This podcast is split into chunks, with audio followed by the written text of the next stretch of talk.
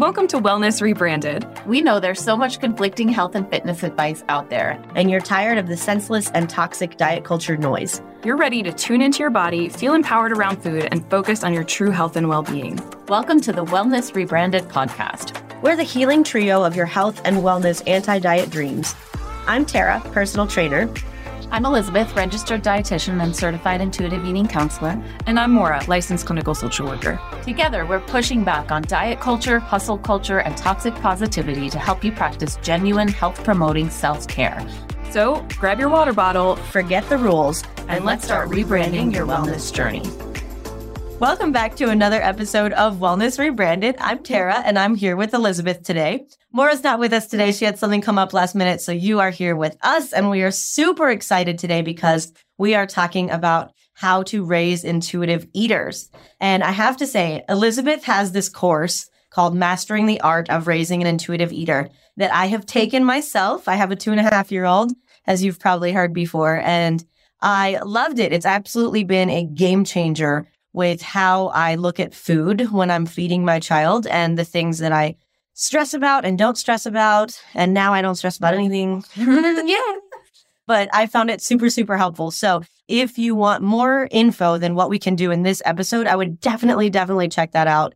We'll link it in the show notes below. Thank you so much for that. I loved having you in that workshop. Yeah, it's a digital course and we'll link it in the show notes. So, the topic of raising intuitive eaters with food and body confidence is near and dear to my heart. This is very much just a passion project for me to get out into the world. In that course in particular, I tend to work with people who have lost years of their life to dieting and diet culture. And I look at this as if we can help raise the next generation as intuitive eaters outside the confines of diet culture, we can really work together to help the next generation avoid some of those struggles with food and body that are just so common. Yeah, it'll be like changing society at like the ground floor level. Mm-hmm. You know, one of the things that super important. Yeah, one of the things that Evelyn Tribole always says about intuitive eating is that it's ending the legacy of diet culture within families, and I just love that. I love that too. I think it just captures it so perfectly. So We've spoken before. We all at this point hopefully know that diet culture is synonymous with pressure, right? Pressure to eat a certain way, pressure to look a certain way, pressure to exercise a certain way, pressure to have a certain type of body, pressure around how we think of food. I wanted to start off today with some I guess in a way, difficult statistics, but I think they're important to get out there because they remind us that adults are not the only ones to feel that pressure. So there's some really scary statistics, frankly, from various research studies that show even children as young as preschoolers, so as young as three and four years old, can experience body dissatisfaction, but also they're able to connect talk of healthy eating with thinness. So they're already making that ah. association at three and four years old. I hate that. Me too.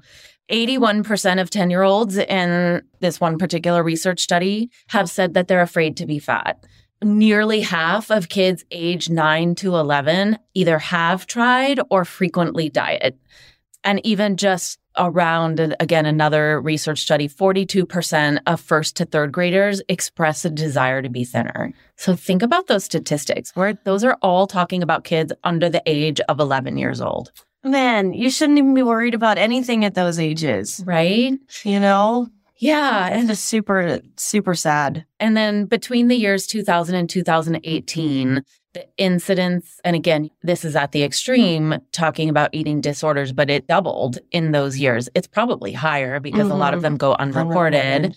And they have the highest mortality rate of any mental illness. And then that's not even counting all of the other kids who may struggle with challenging body image or disordered eating or dieting or just plain feel badly in diet culture. I don't have any like stats to back this up, although I'm sure they are there. But even in my work, I've seen that it used to be eating disorders were like predominantly female. Mm-hmm. Now we see it almost equal numbers. Yeah, they impact everybody female. male, female, all genders. They also all the stereotype of the person you imagine as, you know, thin, white teenager with an eating disorder. It's, it's just frankly not true. They impact yeah. everybody at every age in mm-hmm. every body shape and size.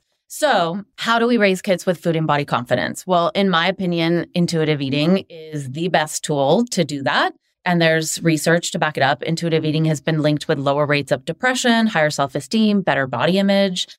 It also can reduce stress at mealtimes, encourage kids to eat a wider variety of foods, and just really is a much more positive, I believe, health promoting way of looking at food, exercise, and having a body for our kids.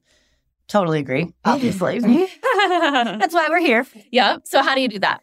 I want to start off a little bit differently, which is just to talk about the fact that we're all actually, with rel- very few exceptions, we're pretty much all born intuitive eaters. And if you think about a baby, they cry when they're hungry, they turn away when they're full, and it's pretty difficult to overfeed a baby. They just simply won't take any more food. Likewise, when they get a little bit older, they start taking solid foods. They're still mostly listening to their bodies eating when they're hungry, stopping when they're full. And they also are really good at telling us mm-hmm. what they like and what they don't like, right? They will Yes. just throw it on the floor, close their mouth, refuse to take it Yes. if they don't want any more food. I have to tell you, that statement gave me so much comfort when I was like learning how to be a mother because I felt like, oh my God, is he getting enough food? Maybe I should be like weighing him after breastfeeding or measuring his bottles or, you know, how do I know if it- he's getting enough? And even with solid foods, I really stressed about it until I took your course. And I kind of realized like, he's not going to go hungry. yeah. He's going to get food at some point. So I don't need to Uh-huh. worry about like, he's not eating any veggies. Like, it'll come. Right. And Love- now it feels much more like calm for me, even though he probably didn't notice any difference. so much less pressure around it, Yes. right? Yeah. So if we're all born intuitive eaters, then what happens? Well, diet culture happens, especially as kids get older. Although, as we just heard, it impacts even really little tiny Little kids. ones. But also, some messages that we can get from our families in childhood can also pull us away from that innate intuitive eating ability. And I actually just really want to preface this by saying, if you're list if you listen to today's episode and find no matter how old your kids, first of all, no matter how old your kids are, this topic is for you. They do not have to be little preschool age or two year olds or babies that we're talking about. It is never, ever too late to change or model a different relationship with food. Amen to that. So, and that my course likewise is suitable for parents of all age kids. Also, if you are listening to today's episode and you find yourself thinking, oh, I'm doing some of the things that they're suggesting not to do, I just want to say to you, it's okay. There's no judgment around that. I'm very open in saying I probably I was not yet a dietitian, nor did I know about intuitive eating when my kids were younger. And I pretty much made every mistake in the book. If I could go back knowing I feel like that's motherhood. yeah, right. so true, Tara. If I could go back, I would do so many things differently now. And in fact, I do do them differently now. And I've seen the benefits in my older children. Now they're all high school and college age, but I saw it even when they were middle school, high school ages for making some of these changes. So just know that it's okay if you're not doing what we're talking about today. And it's never too late to kind of shift the tone around food in your house. So, some things that may pull kids away from those innate intuitive eating abilities are messages that we get from our families as children. And I always also like to say these things come from a well meaning place. For in nearly all cases, it's a parent who loves their mm-hmm. child and is doing what they think is the best thing to do. But they have unintended consequences that we may not be aware of. So things like encouraging our kids to clean their plates or requiring them to eat certain number of bites before they can get up from the table those have the unintended consequence of teaching kids to ignore or override their fullness mm-hmm. cues or their hunger cues. If I'm a parent and I'm saying to a child, well, you have to finish your plate, finish what's on your plate before you can get up, I'm essentially mm-hmm. saying, I have more knowledge than you or your body about how much food you need. And that Which is so ridiculous. It is when you think about it. And yet I did that to Yeah. my children. I, I've I totally tried done it. yeah, I tried to get them to finish what was on their plate because I was concerned that they weren't getting enough Mhm. otherwise. Some other things are telling a child or a kid that they have to, for example, eat their vegetables or their chicken before they can get dessert. Yes. When we do that, we are accidentally putting food on a hierarchy so that in the child's mind, the veggies and the chicken are something they have to slog through in order to get the wonderful dessert. I struggle with this even current day for myself Mhm. because I know that I love like vegetables and starch, but protein is not usually my favorite thing on the plate. So subconsciously, I'll be like, okay, eat all your chicken and then you can have your veggies. you know, like I have to force myself to get it in. Probably because of like, you know, a million years ago growing up, something like that was mm-hmm. said to me at some point. Yeah. So instead, if we put all of the food out in front or what feels like an appropriate serving of dessert with the rest of the food and let the child pick and choose what they eat and don't eat, that might be a more helpful way to approach it so that you're not setting it up on a hierarchy or at least doing that occasionally. Well, Elizabeth, after I took your class, I was very skeptical of this thing because I thought for sure if I just put dessert out with the dinner, there was no way Mavs was going to eat all the like good food, Mhm. right? And he was just going to go straight to dessert and that would be that. But I overcame my insecurities about it and I served a meal that was like chicken, some steamed veggies, some blueberries, um, some rice, and a cookie. Mhm. No, it was pudding. And I put it all on the plate and I was like, huh, let's see what happens. And sure enough, he ate like little bits of all of it and went like in a circuit Mhm. around the plate like twice. Yeah. And he didn't eat all of anything, but he also didn't just go for the pudding. He Right. was like, oh, veggies, yum. But then went back to pudding and then all the things. And I was kind of like, wow, that's not at all what I expected out of my toddler, honestly. Yeah, because he, in his mind, they're all sort of neutral. He's young enough that, and that's not to say that he wouldn't do that every day, right? But Mhm. when you take some of the pressure off and you, that is your approach generally, you start to realize they really do eat a wide variety of foods, Mhm. most kids, Yep. when given the opportunity. Some other statements like saying that food has too much sugar in it or it's not healthy or using food as a reward or a bribe or taking it away as a form of punishment are all things that could impact a child's relationship with food. It could pull them away from its body cues. It could potentially introduce emotional eating or what we might think of as emotional eating. Yeah. So, those are just some of the ways that we may inadvertently be giving messages around food that ultimately may not be that helpful. So, I think the first thing that I would encourage parents to know about raising intuitive eaters is sort of what is the parent's job and what is the child's job when it comes Yes. to eating. And I think as parents, we feel like it's our job to get our child to eat, but that's actually mm-hmm. not our job. So our job is to the best of our ability to provide a wide variety of foods. Lots of nutrient dense foods and fun foods too. Give the child plenty of opportunity to experiment with all of them to see how they feel in their body, to notice the difference, and to listen to their body and its cues and their taste preferences while letting the child decide what and how much your child would actually like to eat. And that's really different and a really hard shift for a lot of parents to make, especially depending how old your child is and how long you Mhm. maybe have been doing it the other way. But it's goes to a lot of what you were saying about some of the shifts you've made. Yeah. It definitely was a huge mindset shift for me. You know, and I've read things like it's okay to put chips in their lunch, for example. Most of us would probably consider chips not like a really high nutrient dense food, but putting them in a bag in their lunch, like the bag is exciting for a Mhm. kid, right? It's crunchy, it makes noise. So taking them out of that and it just becomes like food. Mhm. So a lot of these little tricks and tips were super helpful for me and still are. But now I've like absorbed them a little bit more and they're just kind of like part of my parenting style Yeah. rather than something I have to think about to do. Right. So, as much as possible, we can try to think about avoiding pressuring kids. It's really, really mm-hmm. common to try to pressure kids to eat. And we may be thinking in our head, well, I'm not pressuring them. I'm just encouraging them. I know I tried every trick in the book.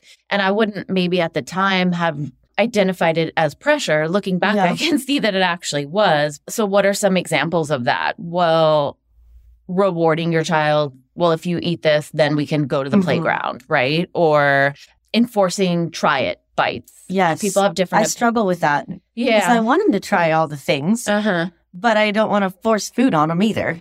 Right. you know? Right. And so the best way to encourage your child to try things is just to serve it many, many times in Yeah. different ways and allow them the freedom to pick it up and play with it and explore it and smell it and put it down. And maybe next time they actually take a nibble or give them Mhm. sauces and dips and different things. we um, went to the beach last summer and we got like soft serve ice cream cones. And Mads didn't want to try it. He was like adamant that he did mm-hmm. not want that food. And Marcus just kind of took the ice cream and like bonked him in the face with it. and so he like tasted it and was kind of like, oh, give it to me. So we would like give him a little lick and then he'd be like, more, more. Yeah. And pretty soon he just took the whole ice cream and just like took this massive bite. And of course he discovered brain freeze. Ouch. But it's kind of funny because I don't advocate like forcing your kids to try stuff, but that was just like really cute. Yeah. And I'm kind of glad I did. yeah. Yeah. Aw, that is cute. Even though we probably don't want to bonk our kids over the head with asparagus. May not have the same impact. Might not be the same. I have discovered that calling broccoli dinosaur trees is really helpful though. Oh, yeah, sure. Like that's way more fun than broccoli. Right. Yeah. Aw. Yeah. And then just think about even things like maybe you're not making your child eat something. And this, especially as they get a little bit older, but you might be making a comment that expresses judgment if they don't Yeah. eat it. Or, well, okay, I just spent a couple of hours in the kitchen, but if you're not going to eat it, Right. right? Or making Don't them want to be big and strong? Yeah, making them feel guilty. So there's all sorts of ways or or comments like you're having another one, like that could be perceived as judgmental the other way, right? Sure. Um shaming or making a child feel bad for what they are eating. Or even labeling kids as you're such a difficult eater or you're such Yeah, a picky, picky, eater.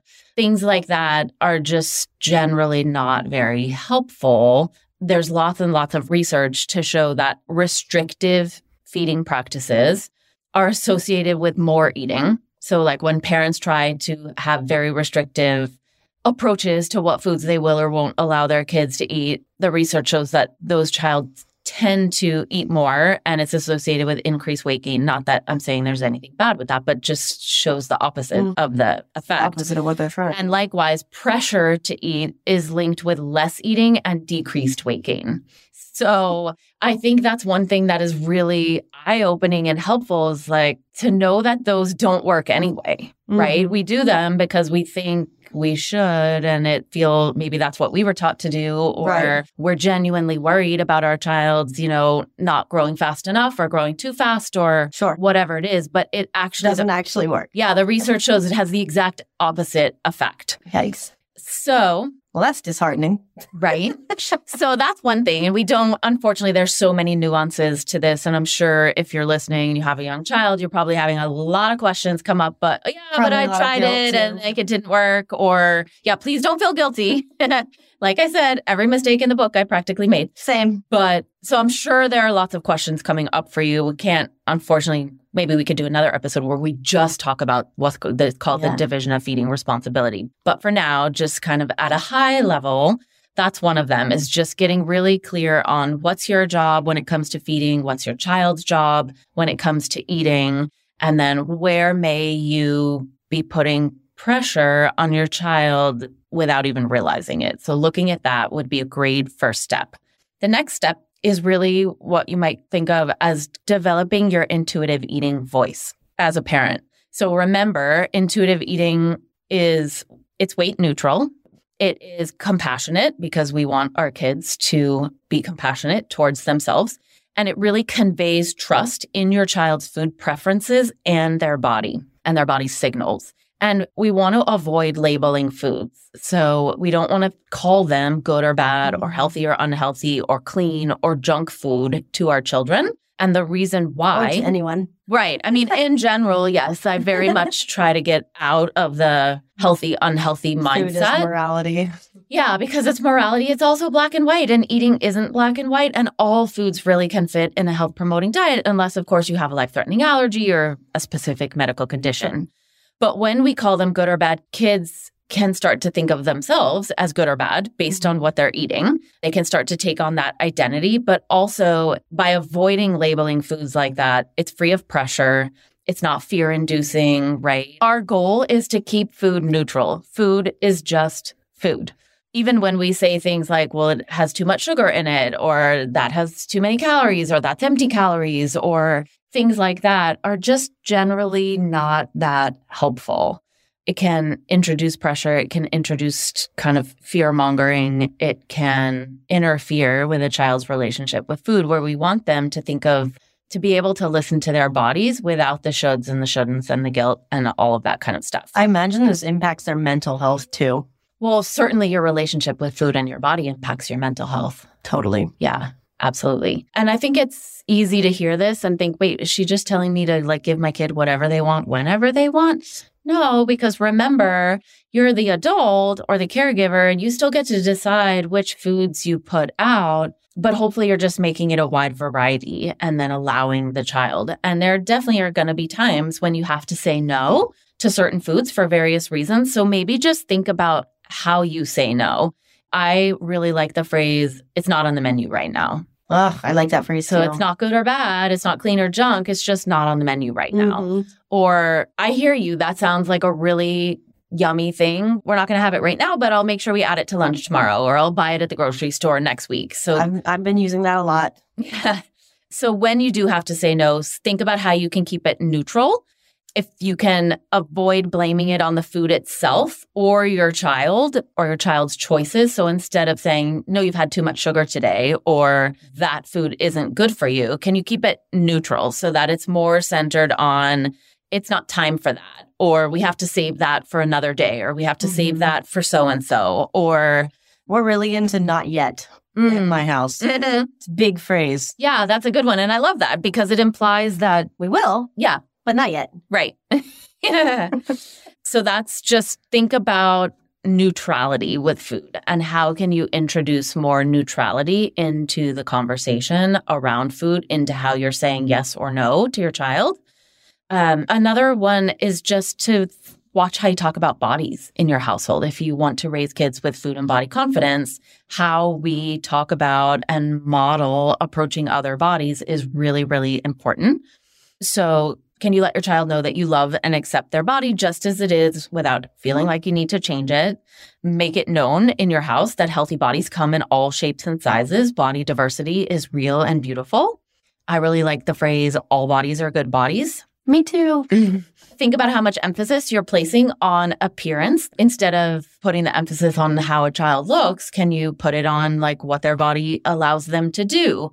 Run, jump, we do play. this a lot in my house. Like, oh, you're so strong. Thanks for doing this thing. Mhm. You know, my son likes to carry the gallons of water to Mhm. various places in the house. Sometimes it's helpful, sometimes not. Um, but having a strong body is like the big goal that we talk about in our home. Yeah. So put the emphasis on function, complement their personality or their hobbies or their strengths or their talents or Yeah. how much effort they put into something. There's so many things you can compliment a child on Mhm. or a human on. right. How we look is like the least interesting thing about it. Yep. You know? And this would be a good time to say if you want to learn more about how to make your home a diet culture free zone, we actually have an episode on that. Yeah. So you can go back and listen to that. One of my favorites. get more specific tips about that. But also do what you can to normalize normal bodies. So call out media portrayals of bodies in age appropriate ways. Think about how you can have those conversations and get your values around it out there instead of the media's or the outside narrative.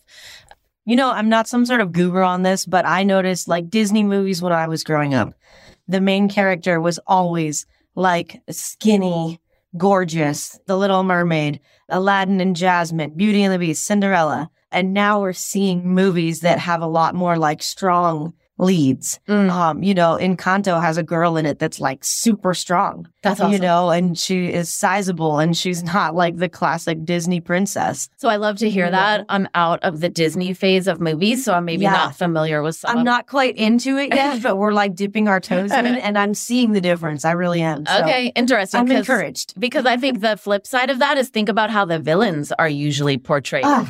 Ursula was like, Right? you know, The Little Mermaid is my favorite movie, and Ursula was like huge and mm-hmm. mean and Yeah. And so think about the message that that Right. sends to kids. And so even just sparking an age appropriate conversation about Yeah. that. Why do you think they did that? And isn't that kind of silly? And like, right.